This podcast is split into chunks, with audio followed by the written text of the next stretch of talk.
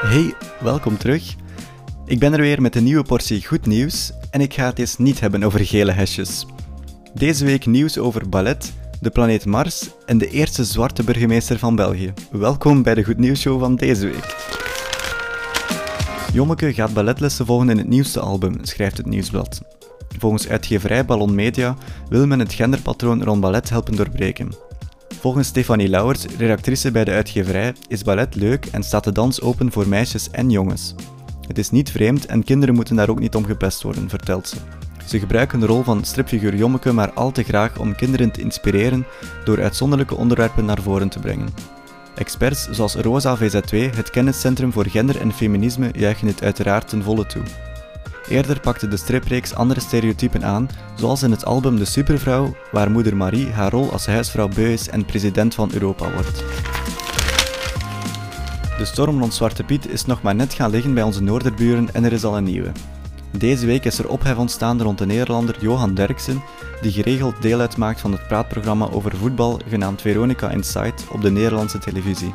Hij deed deze week een uitspraak over homo's en hun coming-out, die ervoor zorgde dat een hoop mensen zich aangevallen voelden. De Nederlandse publieke omroep NOS schrijft dat Derksen sprak over een petitie die werd opgesteld om voetbalvelden homovriendelijker te maken. Daarop had hij een gepast antwoord klaar. Ik laat me toch niet gek maken door twee uh, ja, hysterische jonge homootjes. Nee. Je probeert de nuance gelijk te zoeken, merk ik wel. Dat nou nee, maar, dat maar... meer is het niet. Twee jochies die een briefje naar de KNVB sturen... en daaruit voortvloeit dat wij een paar grapjes maken... en dan zijn die jochies die zijn helemaal van de leg. Nou, ze moeten zo'n flinke jongen worden.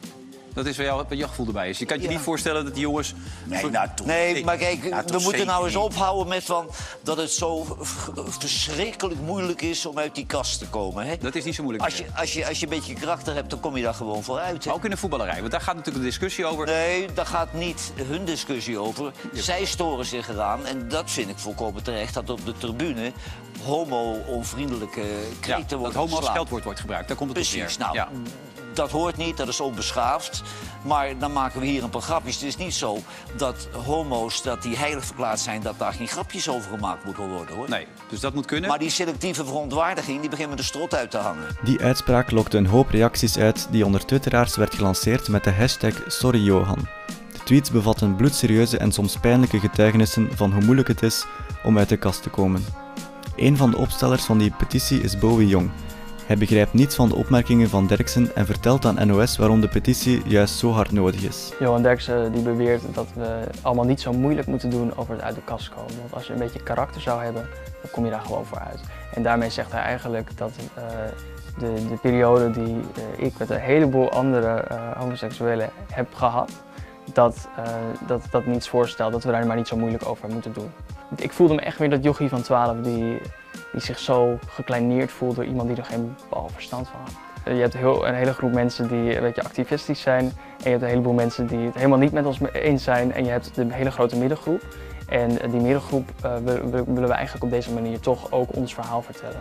Ik wil dat over vijf of tien jaar dat er geen uh, kleine bootjes meer op school zitten die zo enorm eenzaam en zo enorm akelig voelen over dat ze misschien op, andere, op, het andere, op hetzelfde geslacht kunnen vallen. Of dat ze misschien anders zijn dan de rest. En, uh, ja. en ik heb daar echt hoop in, want anders had ik hier niet gestaan. 17 meters, standing by for touchdown. Touchdown confirmed. De Marslander van NASA, genaamd InSight, is deze week veilig geland op de planeet Mars. De landing vond plaats op 26 november en was ontzettend spannend, maar verliep vlekkeloos.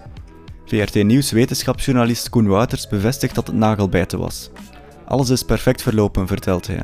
De procedure is echt tot op de seconde gevolgd, fase na fase. Om 8 uur 54 s'avonds Belgische tijd stond het ruimtetuig op Mars. Dat was ook exact het geplande tijdstip, dus de euforie bij de werknemers was groot. Condooms kunnen nu voortaan gratis worden afgehaald op voorschrift in Frankrijk, schrijft VRT Nieuws. De maatregel past in de strijd tegen HIV. Agnès Buzyn, de Franse minister van Volksgezondheid, kondigde dit aan naar aanleiding van Wereld Aidsdag op 1 december. Het initiatief wordt door veel organisaties positief onthaald. Alles wat de toegang tot voorbehoedsmiddelen bevordert is goed nieuws, zegt vereniging SIDAction. Er mag geen financieel obstakel zijn voor geen enkel voorbehoedsmiddel. In Frankrijk krijgen ieder jaar ruim 6000 mensen te horen dat ze besmet zijn met het HIV-virus, wat zich kan ontwikkelen tot AIDS. Vooral jongeren lopen HIV op, volgens minister Buzyn.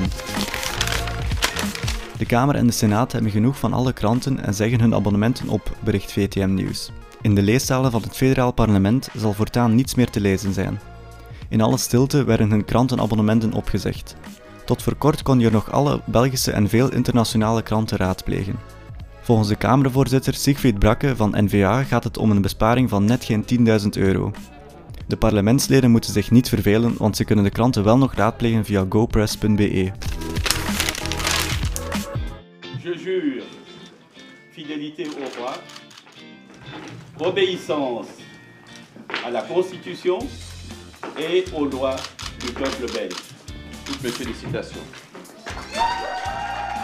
De eerste zwarte burgemeester van België is een feit, schrijft VRT Nieuws. Pierre Compagnie, vader van bekende voetballer Vincent Compagnie, draagt nu de sjerp van de Brusselse gemeente Ganshoren.